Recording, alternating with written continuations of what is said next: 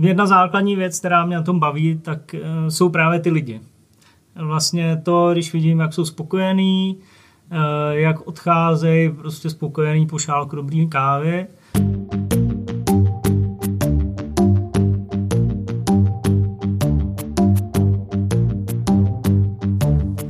Ahoj kávomilci, vítám vás u dalšího podcastu Pražírny Double Shot. Od mikrofonu vás zdraví Ondřej.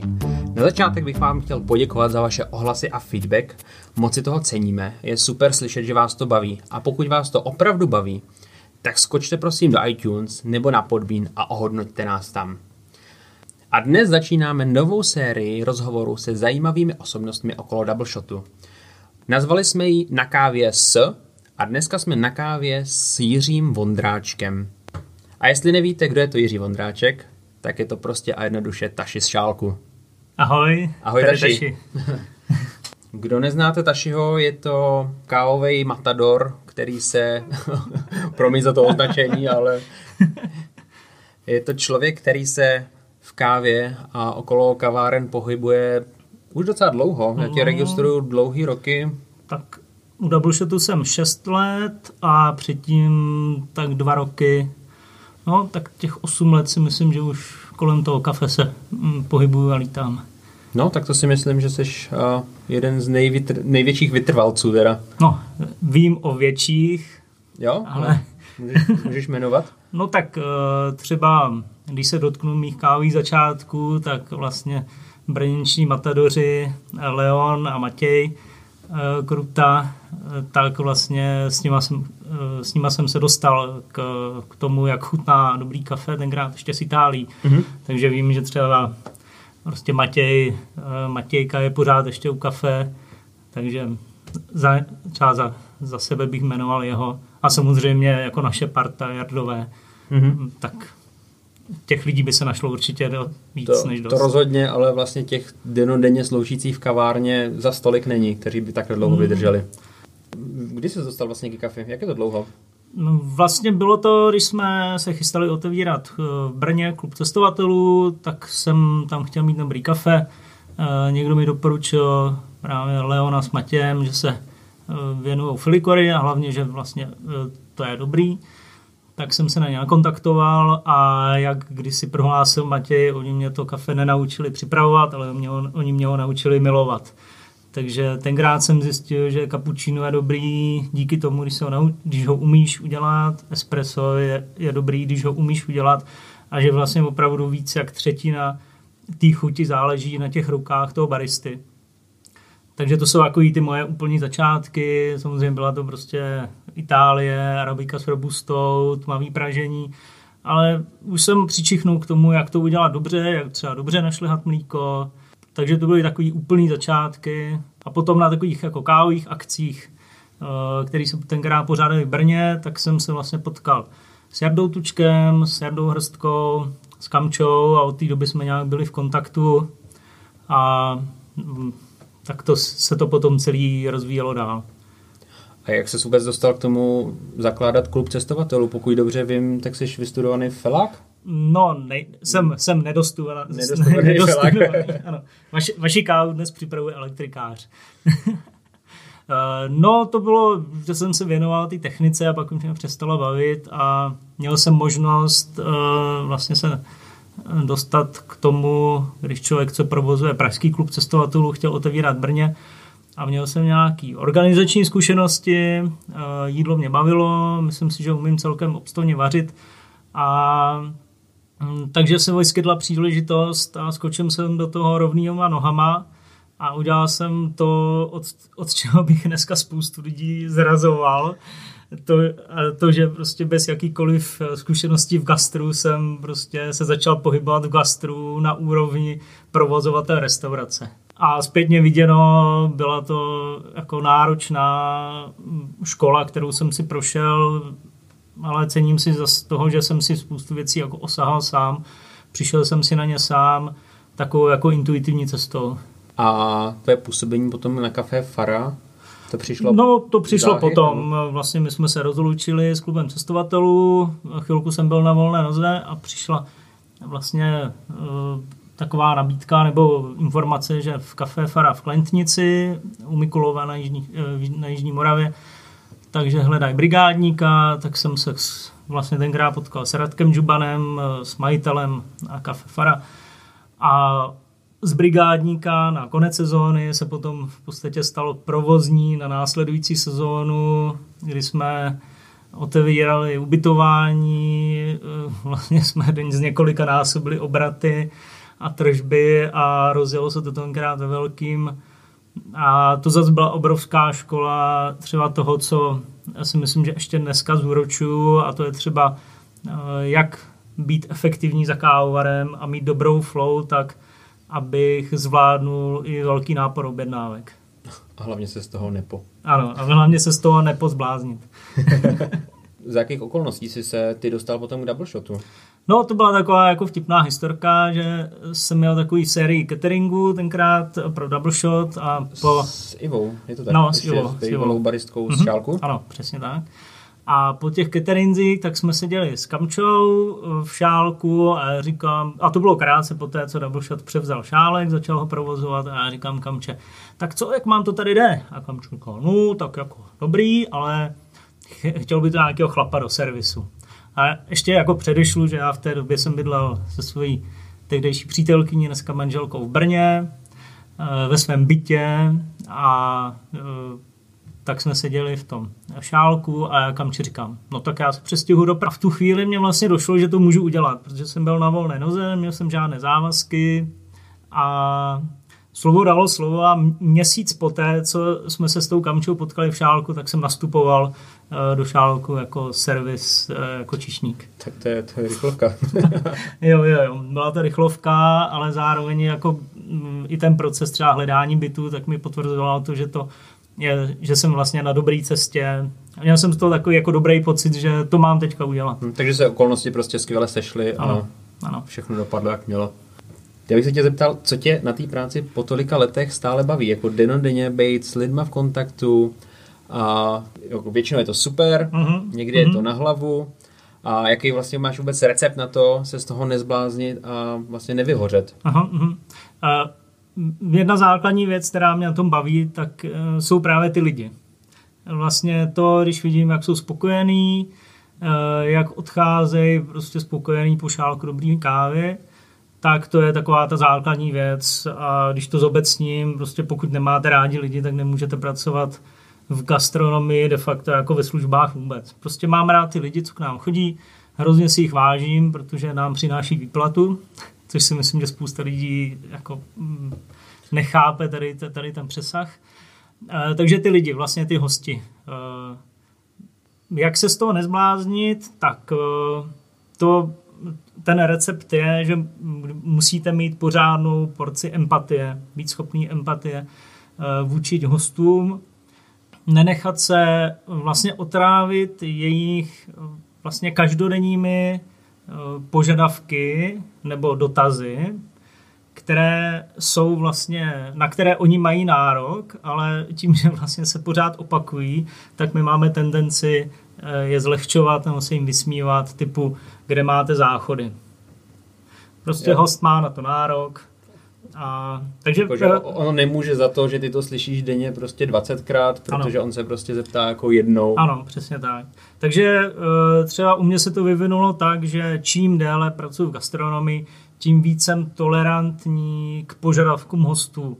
Takže jak kdysi byl takový ten kávový džihad, že Piccolo neexistuje, k filtru vůbec mlíko, vůbec cukr, jsme takový striktní, tak prostě po těch letech host si objedná filtr, tak je to jeho kafe, má, chce si do něj dát mlíko, tak prostě proč ne, když ten člověk si na tom pochutná, tak prostě jsem míň a míň striktní, víc a víc tolerantní, protože si myslím, že se bez toho nedá v tady v tom prostředí přijde, přežít. Jo, přijde mi, že já jsem v tomhle tom taky hodně vyspěl. Když to je v rámci nějakých uh, hranic, rozumných, tak rád vyjdu jakkoliv hostovi vstříc a bez nějakých jako ofrňování se, valení očí slov. Ano, ano.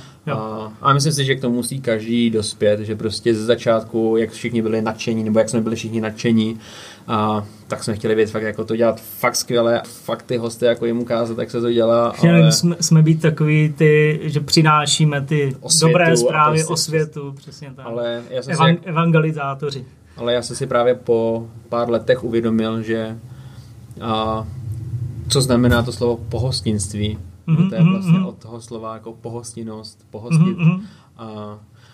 Já, já mám takhle hrozně rád vlastně kombinaci toho, že lidem, co přichází do kavárny, neříkám, že to jsou klienti nebo zákazníci, pro mě to jsou hosté a, a já nejsem číšník, já jsem servis. Protože pro mě to vystihuje tu podstatu, že vlastně ten host, host do domu a já mu vlastně, já pro něj dělám ten servis a já jsem tam od něj toho, abych mu vlastně jako posloužil, i když ne, v tom, i když to může znít trošku jako divně, ale vlastně jsme tady od toho, abychom, abychom plnili přání a potřeby těch hostů a... A zároveň jak jít po nějaké ty hranici, držet si tu hranici, teď třeba zmíním, zmíním zážitek z, poslední, z posledního víkendu. Měl jsem na objednávce kapučíno a k němu, k těmu vanilkový syrup. A třeba to jsem řekl, že, že prostě nevydám, protože pro mě kombinace třeba kapučíno, cukr je OK, ale kapučíno a vanilkový syrup, byť ho máme v nějakém nápoji, už je prostě pro mě ten level Starbucks. Mm-hmm. A tam se už nechci pohybovat. Mm-hmm. Takže zas zmíním to, že přece jenom ty meze jsou nějaké, ale vždycky jde o to s tím zákazníkem to vykomunikovat tak, aby vlastně z toho on měl vlastně dobrý pocit, aby vás pochopil, proč vy to tak děláte. Ja. A vidíš celkově nějaký posun v té kavárenské scéně, jestli se v tomhletom nějak vyvinul, mm-hmm. nebo jestli se tyhle ty stereotypy opakují, jestli mm-hmm. jako by třeba nový podnik a k tomu taky musí dospět, nebo...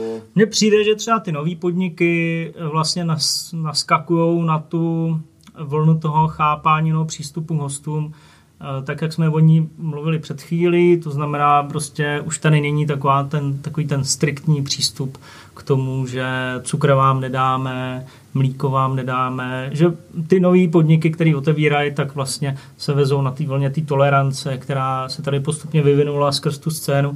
Je to i daný tím, že vlastně ty podniky mnohdy otevírají lidi, kteří na té scéně už působí nějaký ten rok a tady tím přerodem si třeba prošli, takže zcela přirozeně vlastně se tam e, najednou začnou chovat tak, jak e, tím způsobem, kam ta scéna postupně dos, e, dospěla. Ty jsi dělával pro Double Shot, nebo děláš a, vlastně takový školení servisu, vždycky takový úvod mm-hmm. do servisu. A já si z toho vybavuju neúplně přesně takovou poučku, že máš úkol, že když přijde host do kavárny, tak chceš, aby odešel, aby si zlepšil den, nebo jak to bylo? Uh... Pamatuješ si to?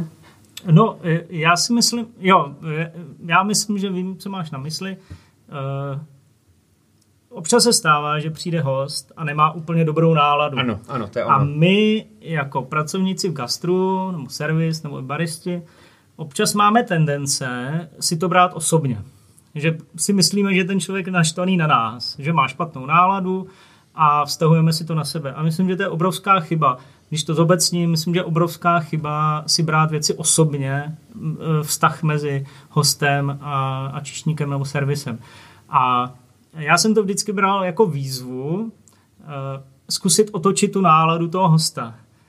A to třeba tím, že se ho zkusíte trošku jakoby odpojit od toho všedního dne, trošku třeba přehrát nějaký emoce. A je to, je to zase ta empatie. Naladit se na toho hosta, trošku, trošku vlastně mu dělat nějaký takový jakoby zrcadlo, ale takový to příjemný. A spotalo se mi spoustakrát, že host přicházel vyloženě naštvaný do kavárny, ale odcházel s úsměvem, protože vlastně naštvalo ho někdo před tím kafem. A my jsme tady od toho se pokusit to zlepšit. On vlastně přijde i do té kavárny, pravděpodobně, že si potřebuje ten stres nějak uvolnit. Jako uvolnit. No, ano, no. Protože kavárna to je, to je prostředí, kam si chodíme odpočinout, kam chodíme relaxovat, přijít na jiné myšlenky, odpočinout si. A pokud vlastně servis naskočí na tu náladu hosta, takže na tu jeho naštvanost zareaguje taky naštvaností, tak to mnohdy spíš eskalujeme tady ty emoce, než abychom je mírnili a odpojili od toho hosta a umožnili mu ho se vlastně odpočinout.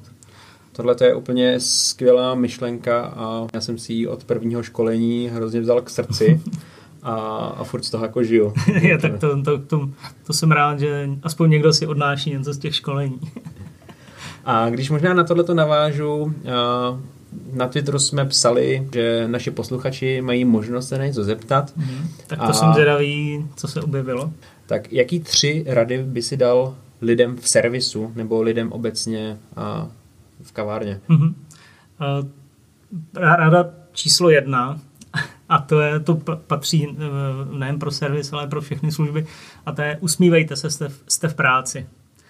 To, ten úsměv dělá hrozně moc, ale musí to vycházet z vás, prostě musí vás to bavit, takže vlastně usmívejte se, jste v práci, protože jste v práci, která vás baví. Uh, druhá rada je uh, važte si každýho hosta, který uh, přijde, protože uh, ten člověk, už jsem to tady dneska zmínil krátce, ten člověk vám přináší vlastně výplatu a když si ho budete vážit, ten host to pozná a ocení to. A třetí rada, uh, která už tady taky vlastně zazněla, neberte si ty věci osobně, oklepejte se, berte ty věci s humorem, s odstupem a bude se vám hnedka lépe pracovat, hosti to poznají a budou odcházet spokojení. Super, díky za skvělý shrnutí. A ještě se Roman ptal tři rady, který by si dal člověku, který si chce otevřít kavárnu. Tak ta rada číslo jedna je velmi dobře si ujasněte, co chcete dělat, neboli kom- koncept kavárny. Chcete dělat moderní kavárnu, chcete dělat trošku takovou jako vídeňský typ. Vlastně proč to chcete dělat? Chcete to dělat kvůli tomu, že to je teďka módní, nebo je to nějaký váš sen? Ujasněte si, co a proč chcete dělat. Druhá rada je, mějte velkou finanční rezervu. Mějte rezervu na rok dopředu. Protože každý nový podnik, obzvlášť na místě, kde nic předtím nebylo, hrozně dlouho trvá, než si získá své stále zákazníky a než vám začne vydělávat. A třetí rada je, prostě dělejte to rádi a pečlivě si vybírejte své spolupracovníky a zaměstnance, protože na těch lidech, kteří v tom podniku pracují, to stojí a padá. Hmm, hmm. A máš nějaký tip, jak poznat takhle jako na první dobrou nebo za krátkou dobu dobrýho člověka? Co uh, to, je, to je těžký, no, je to protože individuálně. Já už jsem na tom, to je vtipný, že u mikrofonu až baristu, ale vlastně se v celou dobu bavíme o servisu, ale to je správně, protože mně to přijde důležitější, než že ten si, servis je myslím, ten ksicht toho podniku. Jo, a já si myslím, že hlavně jako ten barista ten vlastně má mít stejné kvality ano, a krom ano. toho tam dělá to kafe. Takže... Mm-hmm. Jo, to je pravda. Uh, jako no... Myslím si, že je docela jako špatně úplně jako rozlišovat, jako tohle jsou baristi Aha, a tohle jo. jsou lidi ze servisu, protože to poslání je tam stejný. Takže... Jo, to máš určitě pravdu. Uh, jest, jak poznat kvalitního člověka? To se dá hro... to, je, to je hrozně těžký, protože už jsem zažil lidi, kteří přišli na zkušební směnu a v životě nepracovali v gastru. A bylo vidět, že to v sobě mají, že jsou šikovní a během třeba půl roku se vypracovali tak, že se chovali jako naprosto profesionální číšníci.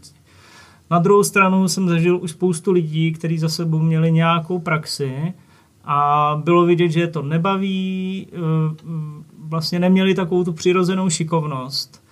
A asi to nejsem schopen obec, zobecnit. Myslím si, že se dá říct, že když toho člověka vidíte, tak během hodiny jste schopni říct, jestli má nějaký potenciál nebo ne. Hmm. Už to, jak se pohybuje, jak je třeba aktivní ve vyhledávání práce. Myslím si, že jako jedna z základních vlastností pra, vlastně jakýhokoliv pracovníka je, že by se měl sám aktivně vyhledávat, co bude dělat. protože já to vidím v Šálku, i když máš pocit, že nemáš co dělat, tak vždycky máš co dělat. Jo, uh, já si pamatuju, teďka jsem si ještě vzpomněl na jednu věc, když jsme se bavili o tom vyhledávat si práci, mm-hmm. a to je poučka. Podívejte se na tu kavárnu z pozice hosta. Ano, vlastně. ano, já tomu, říkám, já tomu říkám provozní slepota. To je moje oblíbená kategorie. Třeba v Šálku, co jsou moje oblíbené dveře do kumbálku za barem, které velmi rádi necháváme otevřené, protože tam přece každých pět minut někdo chodí, ale ten pohled z hlediska hosta není moc příjemný, prostě je tam nepořádek a jsou to takové ty drobnosti, jako támhle položený nůž, provozní slepota. Které... Zmuchlaný obrousek, tady ano. Prostě něco špinavého. Jakože... Přesně, nebo uvolněná klika na záchodě, která už tam je půl roku. Ale protože tam je, tak tě to vlastně už se vzdáleně nevšimneš. Ano, ano, ano. A nebo vůbec je dobrý i změnit ten úhel pohledu, třeba se v té kavárně posadit, posadit Aha, se ke stolu jo, a najednou máš zase úplně jiný pohled na tu kavárnu a vidíš věci, které prostě v tom pohybu ve stoje nevidíš. Jo, jo, to je určitě, to je určitě pravda. Myslím si, že to by čas od času měl udělat každý, jak pracovník, jak servis, tak barista, tak majitel. Prostě jít do kavárny, sednout si tam, rozhlídnout se a nechat vlastně na to místo na sebe působit a dívat se po těch věcech, které spoza baru třeba nevidím. A taková poslední profesní otázka. Mm-hmm. A jak chceš, aby se na tebe v Double Shotu za dvacet let vzpomínalo? Jako ten, co tady byl až do důchodu. To je hezký. O tobě je známo, že kromě uh, baristování se věnuješ hodně fotografii a DJingu. Jak dlouho fotíš? No, to je... Hm. Dlouho, dlouho, protože můj táta fotil, nebo fotí pořád. Takže u něj jsem k tomu přičuchnul a bylo to s takovýma jako přestávkama, ale zároveň se za fotografa považuji, řekněme, posledních patnáct let. De facto jako s příchodem digitální fotografie, kdy jsem se začal víc věnovat tomu, jak tu fotku mít lepší. S tou digitální fotkou ten proces učící je mnohem rychlejší a kratší než s tím kinofilmem. Takže posledních třeba patnáct let to beru jako relativně hodně vážně ve smyslu, že se snažím, aby ta fotka něco říkala, nějak mm-hmm. vypadala, něco sdělovala. Jsou oblíbený témata nebo styl fotografie, který fotíš? Můj, můj, můj oblíbený téma jsou lidi. Mm, prostě jako, lidi, jako... lidi v, spíš jakoby dokumentární, reportážní fotografie, čemu se vůbec nevěnuju, tak je vlastně aranžovaná mm-hmm. nebo nějaká studiová fotografie, to je úplně obor, který jde, který neumím, a když po mně někdo chce, tak odkazuju na kolegy. Jo, je to, to je asi hodně náročný, zrovna jako udělat dobře. No, každou fotku udělat dobře je náročný, ale ta studiová je tak, tak specifická i na, ty, te, na tu techniku. Ano, ano, a, ano. Je to náročný na, na prostory, na, na techniku. Jo, já musím říct, že mě od tebe jako hodně baví jako tvůj postřeh na... nějaký uh, situace nebo prostě tvoje oko, že si všimneš nějakých zajímavých věcí, mm-hmm. takže ten uh, reportážní styl mě jako hodně baví. Tak to jsem rád a zároveň si musím taky přihřát tvoji polívčičku Ondřej, uh, že vlastně Ondra začala v poslední, řekněme, rok zpátky se víc věnovat fotce a musím říct, že tvoje fotky mě hodně baví a taky tou schopností jako vidět ty věci, vychytat ten moment.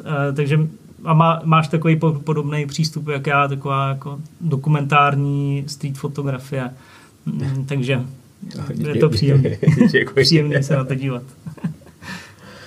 A fotíš radši barevně, černobíle, no, nebo nemáš to úplně jako no, vyhraněné? Nemám to vyhraněný, na druhou stranu takovou tu black and white hole Uh, jsem si už jako prošel, kdy devadesát procent mých fotek, který jsem produkoval, byly černobílý, tak teď spíš je to opačně. Uh, vždycky si vzpomenu na to, co říkal Honza Šibík v nějakém rozhovoru. Uh, svět je barevný, tak dělám barevné fotografie. Mm-hmm. A ono, fotit barevně je kolikrát jako těžší než ano. černobíle, ano. protože ještě musíš najít uh, vidět ty barvy, aby to jako dobře mm-hmm. hrálo a fungovalo, ano. aby to nerušilo. Ano, přesně tak. Jedna z takových jako bonmotů fotografických je, nevíš co s fotkou, která se ti zdá dobrá, tak ji dej do černobíle. Máš oblíbený fotografii? Jo, spoustu. Tady... spoustu uh, Jindřich Štrajt, dokumentarista český, uh, Tonda Kratochvíl, který mě už jsem měl čest, jelikož se pohyboval v Karlíně jeden čas, tak ho párkrát obsluhovat a dělat mu kafe, pije dvojité espresso zásadně. Uh, Josef Koudelka, který má teďka velkou výstavu uh, k srpnu šedesát osm. No, píš takováhle, jakoby takový ty starý matadoři, stará jo. škola, uh, ty dokumentární reportážní fotografie. Tak to bylo asi k fotce. Mm-hmm. A teďka ještě k tomu DJingu. Protože jakmile nějaká káva akce, tak tam prostě nemůže chybět D J Tashi. Uh, jak jsi se k tomuhle, prosím tě, dostal? No, to, to se zase vrátíme zpátky do nějakých uh, devadesátých let přelomu milénia, když jsem se, se pohyboval na pardubické taneční elektronické scéně, kde jsem fotil. A e, jelikož to byly ta house a techno party, tak mě začalo časem lákat e, i točit těma deskama, takže v jednu chvíli jsem byl majitelem velkého kufru s deskama. A, a po, časem to jako o, odeznělo, pamatuju si na ten moment, kdy jsem se začal víc věnovat fotce, zároveň ten kufr s deskama doma ležel netknutý a došel jsem k tomu rozhodnutí, teď se chci víc věnovat fotce, takže vlastně všechny ty desky, které jsem měl tenkrát, tak jsem prodal.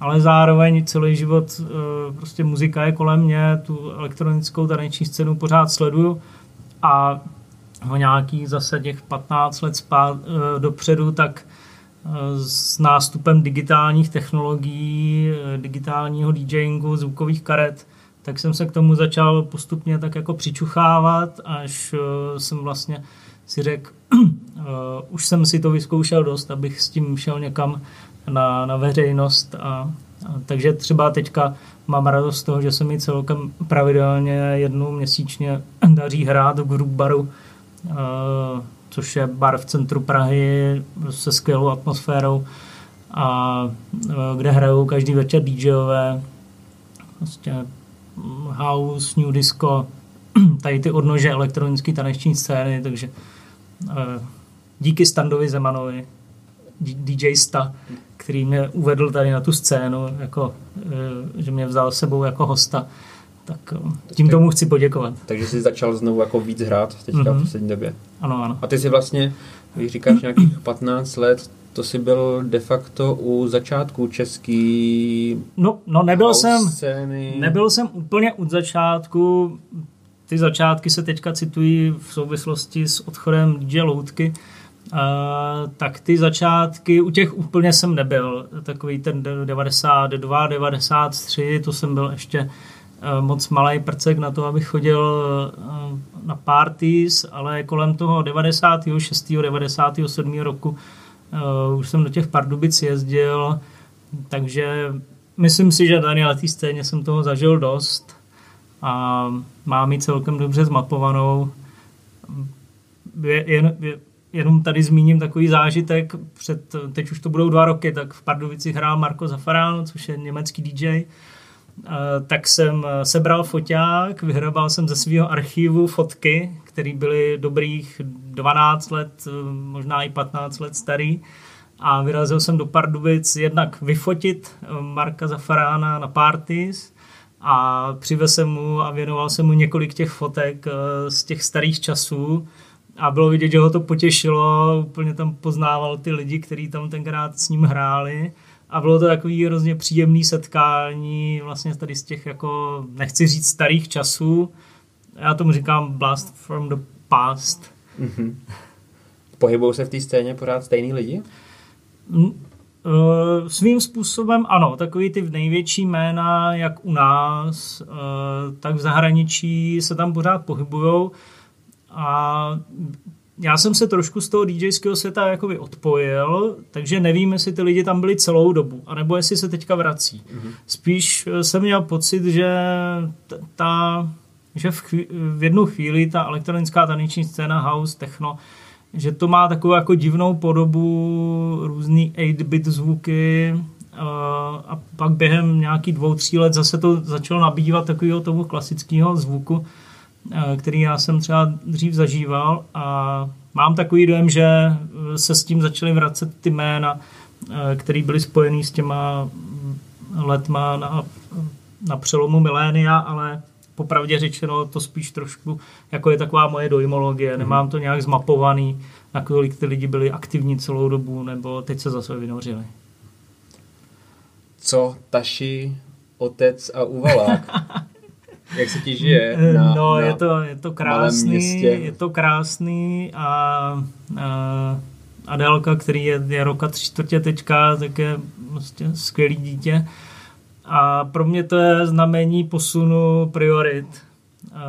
Já se úplně přiznávám k tomu, abychom se zase trošku dotkli toho kafe, mm-hmm. že už zdaleka nejsem takový coffee geek, jako jsem kdysi býval, zdaleka neobrážím všechny kavárny, ne, nejsem takový kavárenský povaleč, prostě se to posunulo směrem k tomu, že člověk má rodinu, má ten dům, má to zázemí, takže se teďka hodně věnuju tomu a přijde mi, že tak je to správně.